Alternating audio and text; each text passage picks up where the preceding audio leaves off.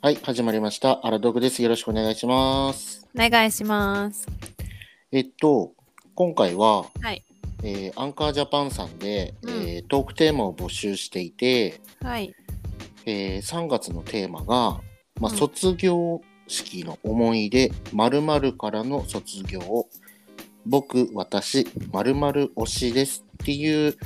トークテーマを、えーあったね。出してたんですよね。はい。なので私たちができるうん3月のこの公式のアンカーさんから出ているトークテーマに、はい。えーね、こう何か話そうかなと思ったら僕たちは多分真ん中の〇〇からの卒業というのが一番当てはまりやすいんじゃないかということで、うん。話しやすいかなってね。うん、話しやすいなっていうことでね、はい。はい、今回は〇〇からの卒業を私たちのテーマとして、えー配信したいと思います。はい。で、1個目なんですけれども、うん。えーこれは、えー恋愛依存症からの卒業と。はい。いうこ得意なやとつで、得意なやつね。僕のやつね。はい。ということで、えーはい恋愛依存症からの卒業。まあ、これはナンシーのためのトークテーマといっても過言ではないということで私、のよろい。しいんですよね。大丈夫です。私のためにあるトークテーマだもんね、これは ね。そうそうそうそう。うん、つい最近の出来事でね。 つい最近、あ、つい最近なんだ。そうだよ。そうなんだ。まあ、えっと、そしたら、うん。まずは、恋愛依存症にうん。私なってるなーってうーん気づい。たタイミングってあるんでしょ、あるね。多分。う、なんんそかれって恋何なんだろう愛依存症っていうか体質ね。なんか常にこうだ誰かのことを好きでいないとうん。物足りない人生それ寂しいってことじゃないの寂しいっていうかうーん寂しいっていう感情じゃなくって恋してる自分に恋してるみたいな感じ素恋してる私、可愛いみたいな。敵みたいなそうそうそう 笑ったなえーじゃあちょっと、俺言ったこともう一回自分で言ってみてください。恋してる私素敵でしょ で、頭の中で常に思ってるってことね。多分それはいや今気づいたからね、うんうんうん。からそうやって言えるけどその、うん、その時っていうのはそんなことは思ってないえ本当に必死に私って生きてるのにとか思ってやってると思うー、あなるほどね。うんでもちなみにこれうん女性って多いんじゃないの、恋してる自分恋してる自分っていうかあの常に恋人がいないとう、ん不安うん不安っていうかなんか嫌だみたいなうんなんかいつの間にかこの人彼氏ずっといてでも人は変わってるみたいな人いない、うんうんいるいるいるいるいるよね。なんかそれでも本当に基本的にさこう乗り換えじゃないけどさそのお別れするっていう風になるちょっと前ぐらいからもういるっていうことでしょだから切れないんだよねうん、多分多分切れないよね。多分そういう人が多分恋愛依存症そうでしょになる。そういうことねなるほどねうんまでも私はあれよ一応切れるよ切れる期間もあるんだよあ切れる期間もあるし禁断症状みたいなのあるのかなそうそうそうだからなんかもうムズムズしちゃう誰かに会わなきゃみたいな感じで ああ早く早く早く早くみたいなだからもう本当に1週間ずっとデートしたりとかそうだよね。毎日違う人会って、あのー僕ナンシーとお話ししてて、うんいつも使われるワードってあるなって気づいて何るの何何これ言っちゃっていいのいいよいいの素敵な王子様どこにいるんだろうってよく言うよ ね 言うねだから私さ本当にさ多分もうこれもう今だからすごい恥ずかしいけど言うようんあのね私「タイタニック」が大好きだったのはい昔、うんあの中学校ぐらいうんで私ディカプリオとさ結婚すると思ってたから自分が、おーうんうんうんうんまあ、ちょっと頭おかしいんだけどまあ本当にそう思ってたのまあ私は多分こういう人と結婚するしこういう恋愛をしていくんだみたいなうん後ろから抱きしめていただいて そうそう先導に立つわけです が、そうそうそううんで車の中でなんか何かイイチャイチャしだすそうですね。そういうことに憧れてたし、うんなんかうそんの時って私まだ恋愛っていうものをしたことない時にそれを見てて、うんうんで、なんかさもうさ日本で見てたドラマと全然違うじゃん。ものすごいことが起こってさそんな一瞬で恋に落ちるわけじゃんあの二人ってそうだねなんかそういうもんだと思ってたのうん本当にででも現実は違ったかい その現実は違ったけどもう最近気づくってやばいよねそれアラサーになってからやっ とアラあサー違うんだってやっと気づいたのねあ現実はそうでもないんだなみたいうんな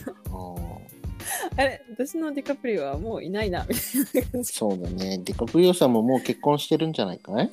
ディカプリオ結婚してないよもうめちゃめちゃ太ってただのおじさんみたいな全然かっこよくないあ結婚してないんだしてないしてないうんまだチャンスあるじゃん もうもういいわもういいわ全然あれは絶頂期だったと思うよそっか彼の、うん、はいまあまあそんな感じで私はうんこう恋愛というものを見ていたからうんなんて言えばいいんだろうその恋愛ムービームービーなんかわかんない恋愛のお話が現実に起こると起こると思ってたからさああはいはいドラマ映画に起きうることはじ現実に起きるものだと、うん、そ そしたらなんか結構大変じゃん毎回、そう自分の身にねかかってくるものってそうそうだねなかなかああいう感じのなんかロマンチックな感じは一瞬で終わるっていうことに気づきうんそうでまあいろいろね失恋も してうんちょっと私本当にそういう傾向あるなって気づいたのが本当に最近よまあそうだよねあのー僕ナンシーとまあ古い付き合いかっつったらそこまで古くないけどうんその恋愛系のことに関してうん彼氏ができた別れたとかうんっていうお話が久しぶりだねってあったりお話ししたりする時にうん必ず出てくるのはまず、まずそこだと思そうだねう、うん、それぐらいなんか彼氏がとかっていう風 によく第第一声がそれだったからそうだね、そうまだあ、ね。確かにこういう人はもしかしたら恋愛依存症なのかもしれないよね。だと思うよ。そうだよねでもなんかそれが当たり前だと思ってたし、私の大学って女子大だったから、うんなんか大体みんな卒業して、1、2年、まあ、会社働いて、まあ、結婚するみたいな、うんうんうんそんなパターンだったのね。私の周りはほぼみんなそんな感じ。うんだったから、なんか自分もそういう風だと思ってたの。そんなにバリバリ働くなんて考えたこともなくって。ああすぐ私結婚するんだっていう ね で、男の人が面倒見てもくれるものだと思ってたの。うんじゃあね。でまあそしたらさ海外行くことになって海外行っていろんな人と会ってうんそしたらもうまず最初に言われたことがなんか男が面倒見てくれると思うなよって言われたの最初の彼氏に最初の彼氏って、まあ、まあ海外に行ってねできた、うんその現地に住んでる人にねうんそういう生活がしたいんだったら日本に帰れって言われたのあー結構衝撃衝撃的だよねだって衝そ撃うすぎたいうふうに思ってたのに真逆なことに言われたんだもんねもう びっくりしすぎて何言ってんだこの人と思ってうんでもその人が頭おかしいと思ったの私はその 時えや何言ってんのと思ってまあでもあのー我々アラサーの両親っていうのはさ、うんうんまあ、基本的にあの専業主婦が当たり前の時代だからそうだねその元で育ってるアラサーたちからしても、うん普通かなとも思ってもおかしくはないよね。そうまあ、うんねまだ若かったしね当時うはん、まあ今現在としてはまあそれはほぼ不可能なんだねとは思うけどさ、思うねうんでも育った身からするとそれが当たり前だよね。そう当たり前だった、あうん、うちの母親もね専業主婦だったからそういう家庭しか見てないわけじゃないそうだよね。うん、だからまあそれ言われて本当に衝撃すぎてうん働かなきゃいけないんだと思って、うんまあ、結局その時に結構なんか、まあ、その人は私もずーっと一生働いてって言われたの結婚しても子供ができても働いてねって言われて、うんうんえ何何言ってんのと思って本当に本当にこの人何言ってんのと思ってちょっとそこから価値観が違うなと思ってうん、ちょっと私ずれてるかもとかってそこでちょっと若干気づいたりしたしない私は合ってると思う私は合ってると思う私は間違ってないまだまだそこは私は間違ってないんだねうん、全然間違ってる気はしてなくってうんあっていうことはこの人にちょっと経済能力がなさすぎるなと思ってああまあ確かにその逆にその線もあるねそうなんか私の仕事に対してその人はちょっと文句を言ったのねそんな仕事をしてたら、いいなんて一生いいしいいなんていいいい生活はできないじゃないかみたいなってうん言われてえ何私が稼いでいくってことみたいなうんあなたはどうなのと思いながらそうそれでまあ結局ねその人とは終わっちゃったんだけど、うん終わってまあその時はさ自分まだ正しいと思ってるからうんでその次に出会った人にもう本当に衝撃なことを言われてなんかその人割と将来はどういう予定なのとかもう会った時からそういう質問ばっかりだったの。うんで「え何がしたいの?」って言われた時に私結婚して子供を産むっていうせそういうことしかもう考えてなかったからはいはい恋愛をして結婚をして子供を産んでまあのうのうと暮らすみたいな予定じゃない私的にはねはいはいはいだからなんかそれを言ったのその人にうん私は家族が欲しいからみたいなそういう風に考えてるみたいなえっうんて言った瞬間にもうその人私その人のことすごく興味あったんだけどその瞬間にものすごい冷めたらしくってうんで「ごめんもう君に興味がなくなった」って言われたの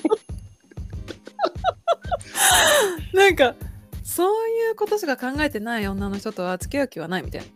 なおーなるほどねそうですっごいはっきり言われてうん「そうじゃないでしょ」みたいな「じゃあ君は誰かがいなかったら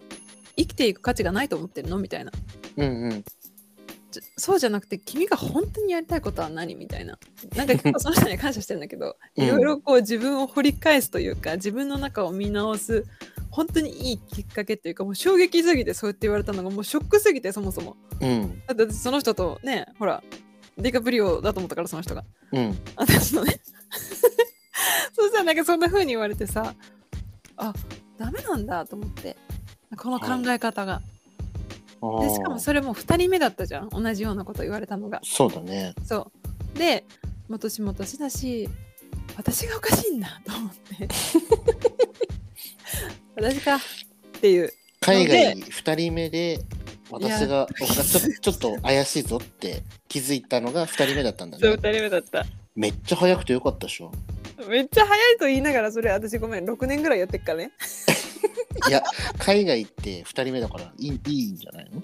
まあそっか、日本にいたらら気づかないかもしれないけ確かどに確かに海外に行ったからこそ2人目で気づかしてくれたんだから、そうだねありがたいね、うんそう思うと元元彼に感謝しておいて今感謝感謝ありがとう二人と も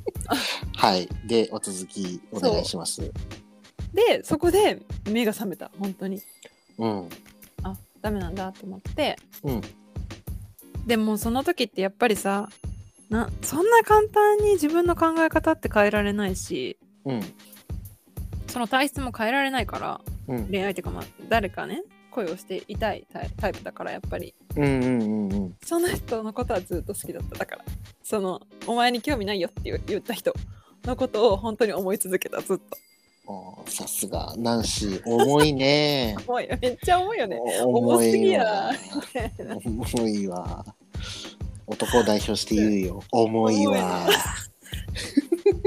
あれ私ねめっちゃ重いの本当にね怖いね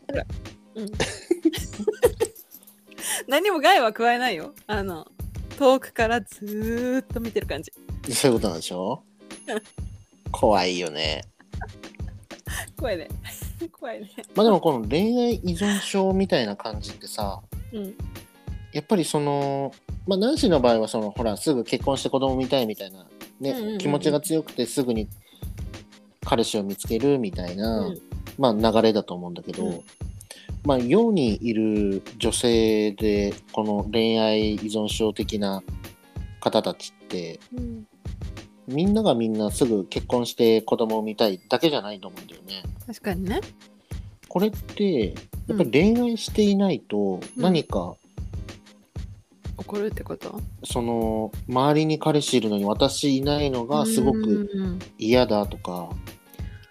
なんか悲しい恥ずかしい惨めだなとか、なんかそういう引け目みたいなのとかを感じちゃったりするのかな。寂しいんじゃないただ単にやっぱりそういう人って寂しい、ね。誰かに見ててもらいたいっていうかさ構ってほしいというか自分の存在価値を認めてほしいとかだと思うんだけど、ことだよね。うん、だからそれを卒業するには本当に自分のことを知って自分これはあのよく言われるけどさ本当にそうだなって最近気づいたのは自分を自分が自分を愛さなきゃいけない。 まずうん。でもそれがねできないんだよあの恋愛依存症の人ってできないと思うなかなかその外にさその自周り分のを人に愛すっていうよりは人を愛したいってことなんだ人ね。を愛したいしその人だからその相手からなんとか愛されたいみたいなうーん、なるほ自分ど。は自分のことを別に愛しているとかっていう感覚は多分全然ないと思うなるほどね。でも本当にそれって難しくて私も未だにわからないけどうん。わからないってもう頑張ってねそういうことをした方がいいよって言われて自分大切にしないとってよく言うじゃんうんうんうんで。言葉では分かんのよでもそれが実際にどういう感覚なのかっていうのは結構恋愛してないとダメな人って難しいと思う感じるのあが、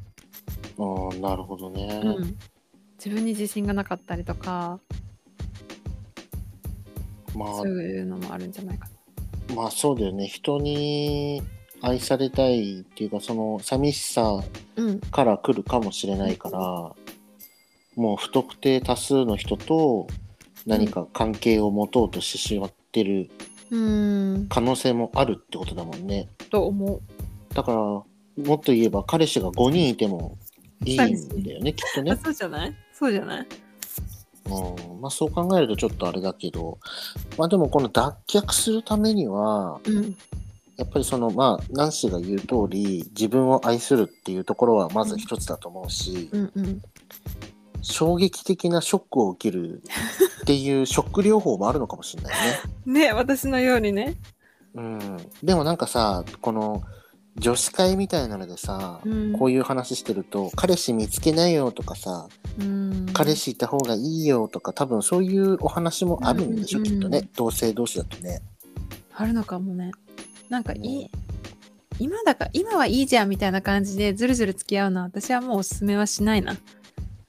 こう周りの人が本当に幸せだったらさ愚痴って出ないじゃんその人のいいところをみんなに言うじゃんうんうんでもその女子会とかでなんかさ彼がさ前こうだったんだよねとかっていうのはどうかなってなっちゃうなんだろうそれそれを言うぐらいだったら彼のいいとこ言ってあげた方がいいのになみたいななんかみんなにシェアすることによってさ彼の印象って悪くなるじゃんそうだね。そうだからなんか余計それって続けづらくなる気がする、うんからねなんか恋愛依存症でもこういい恋愛の仕方をしないといけないなと思まあそうだよね。う、うん、難しいんだけどね難しいね。じゃあナンシーのやり方としての恋,、まあ、恋愛体質からの、まあ、卒業恋愛依存症からのうん卒業っていうのはどんな方法があるかで締めちゃおう。調べちゃう ?OK、うんまずいや本当に一番大事なのは自分を大切にしないといけない本当にこの言葉難しいんだけどうん、なんか紙に私は書き出した本当に自分がやりたいことってなんだろうみたいなうん、っていうのをぶわーって紙に書いて、うんとりあえず自分っていうものをしし知らなきゃいけないなと思って、うん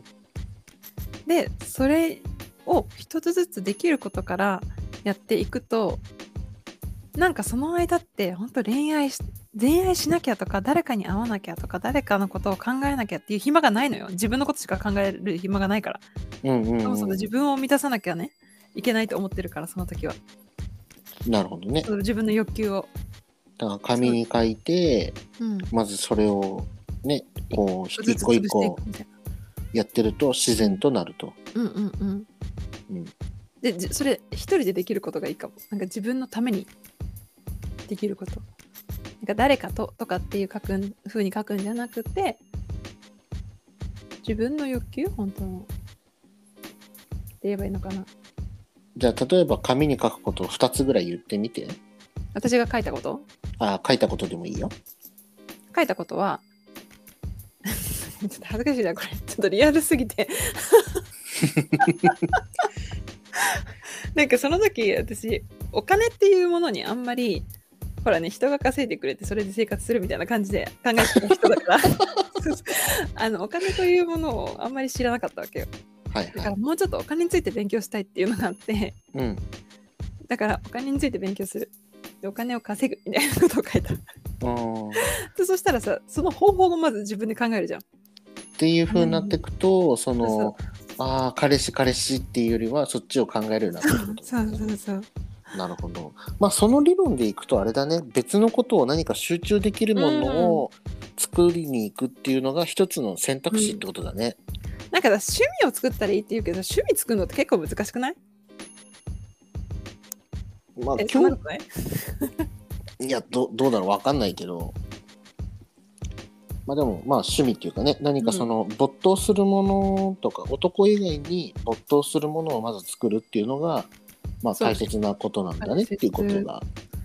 うん分かったね、これでねうん。 そうね。了解しましたまああと恋に恋してる自分は全然可愛くない。 本当にみんな みんな目を覚ましてって感じ OK ね。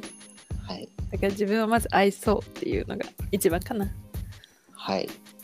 じゃあ男子からの素晴らしい格言をいただいたところで今回の、えーえーアンカーさんの3月のトークテーマ「まるまるからの卒業の」えー私たちのテーマですねはいとして恋愛依存症からの卒業をお送りいたしました。はいはい、えーこのお話を聞いていいなとか良かったとかあったらですね、ツイッターで私たち結構、